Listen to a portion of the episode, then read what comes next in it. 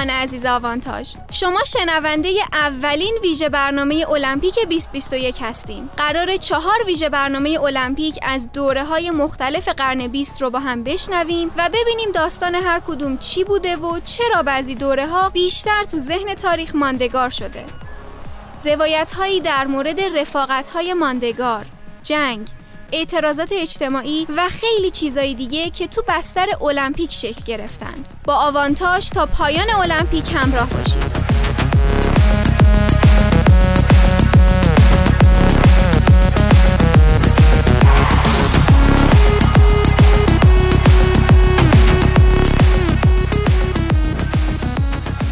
برخلاف انتظار ما ورزش هیچ وقت از سیاست جدا نبوده و نیست بلکه یک عرصه جهانی برای بهره برداری های سیاسی و نشون دادن بغض ها و کینه ملت ها به همدیگه بوده.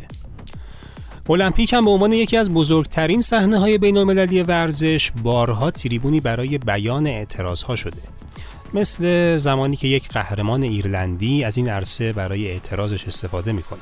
امروز توی اولین ویژه برنامه المپیک می‌خوایم داستان یک قهرمان رو بگیم که جزو اولین افرادی بود که اعتراضات سیاسی رو وارد ورزش کرد و باعث شد که ورزشکارای ایرلندی با هویت و ملیت اصلی خودشون توی رقابت‌های جهانی به رسمیت شناخته بشن. با ما همراه باشید.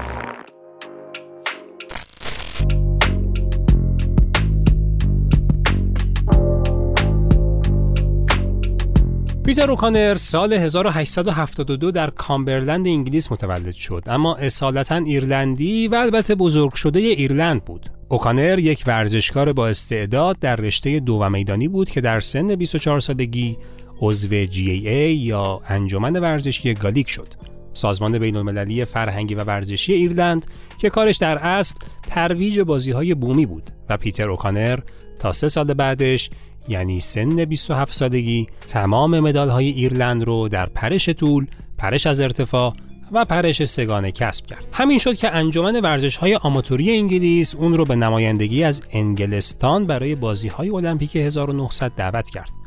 اما اوکانر چون می‌خواست که فقط نماینده کشور و ملیت خودش باشه این درخواست رو رد کرد و توی المپیک 1900 شرکت نکرد. اما فعالیت های ورزشی و درخشش های اون همچنان ادامه داشت. توی 27 ماه می 1901 رکورد جهانی پرش طول رو با 7 ممیز 54 صدم متر شکست و دو ماه بعد در 5 آگست توی یک جشن ورزشی که رژیم سلطنتی ایرلند برگزار کرده بود با پرش 7 ممیز 61 صدم متر رکورد خودش رو هم شکست. این رکورد تا 20 سال بعد شکسته نشد و تا 89 سال برجسته ترین رکورد ایرلند باقی موند.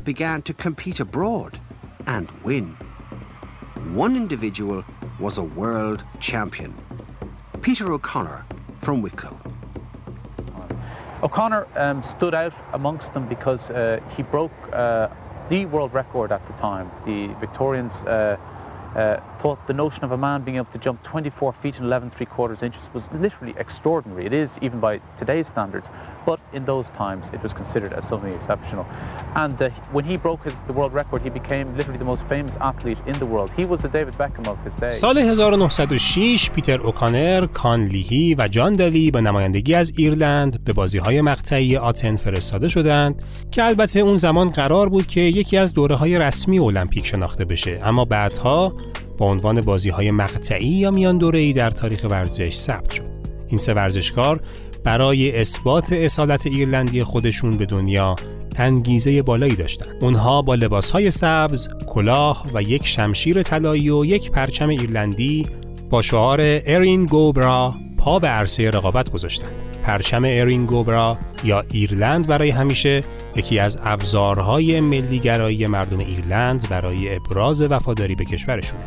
O'Connor and two other Irish athletes entered the 1906 Olympics as a separate team to compete under an Irish flag.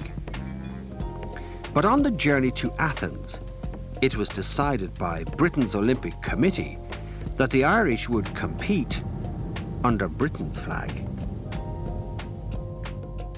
زمان اعلام لیست اعزامی بازیکنان به المپیک قوانین بازی ها تغییر کرد و فقط ورزشکارایی که از طرف کمیته های ملی المپیک معرفی شده بودند می‌تونستن تو رقابت ها شرکت کنند.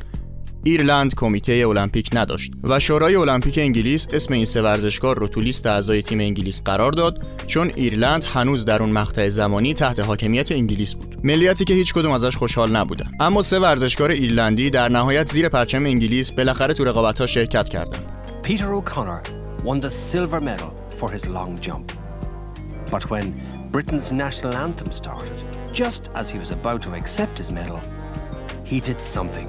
Extraordinary. He raised the Irish flag in front of 55,000 spectators and England's royal family. اوکانر درخشانترین نماینده ایرلندی بود که یک مدال طلا در پرش از ارتفاع و یک نقره در پرش از طول کسب کرد.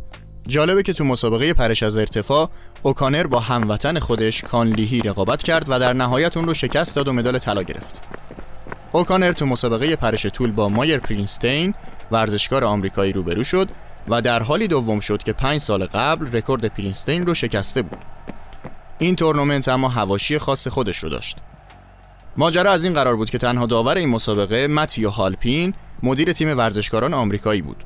اوکانر اعلام کرد ممکنه داوری سوگیرانه بشه و به این انتخاب اعتراض کرد اما اعتراضش بیفایده بود و تغییری در داوری رقابت ایجاد نشد. به طرز عجیبی رکوردها تا پایان مسابقه اعلام نشد و در نهایت دونده آمریکایی اول و دونده ایرلندی دوم اعلام شد.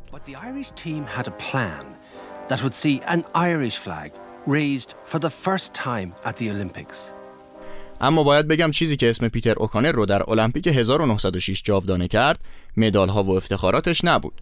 اوکانر در المپیک 1906 جاودانه شد چون نحوه اعتراضش به پایمال شدن حقوق ایرلندی ها تا اون زمان کم نظیر و شایدم بی نظیر بوده.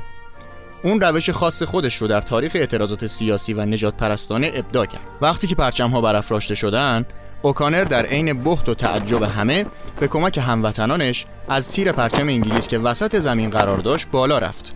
پرچم انگلیس رو پایین کشید و جای اون پرچم سبزی رو که روش عبارت ایرلند برای همیشه نقش بسته بود و به احتزاز در آورد.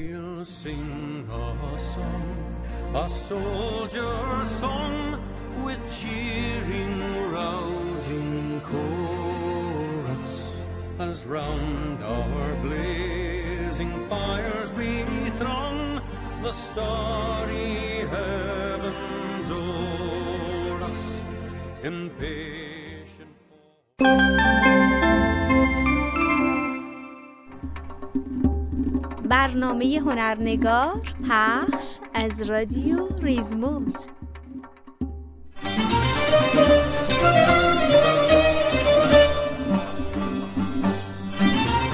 هنر به شادی دلهای ما بکار آید.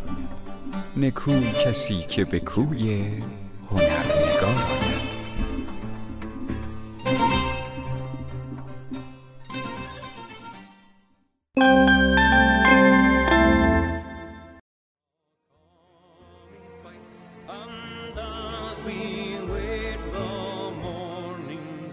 پیتر اوکانر در سن 34 سالگی مسنترین برنده مدال طلای این مسابقات بود و بعد از سال 1906 دیگه عنوانی کسب نکرد و در المپیک های بعدی به عنوان داور و نه ورزشکار شرکت کرد. همونطور که اشاره کردیم چون بعدا المپیک 1906 به عنوان بازی های مقطعی یا میان دوره‌ای شناخته شد، مدال های اون در تاریخ مسابقات ورزشی رسما شناخته نشده.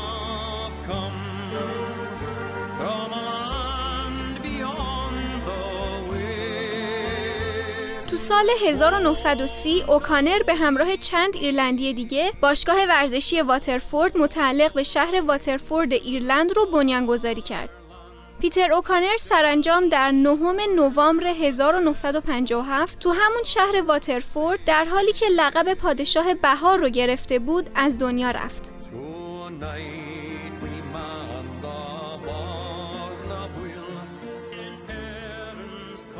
به پایان اولین قسمت از ویژه برنامه المپیک رسیدیم. امیدواریم که از این قسمت خوشتون اومده باشه. تو این قسمت عرفان مرشدی امیر حسین خلیلی و من شروین دخت ارشد همراه شما بودیم. ما رو در Castbox اینستاگرام و تلگرام دنبال کنید. خدا نگهدار.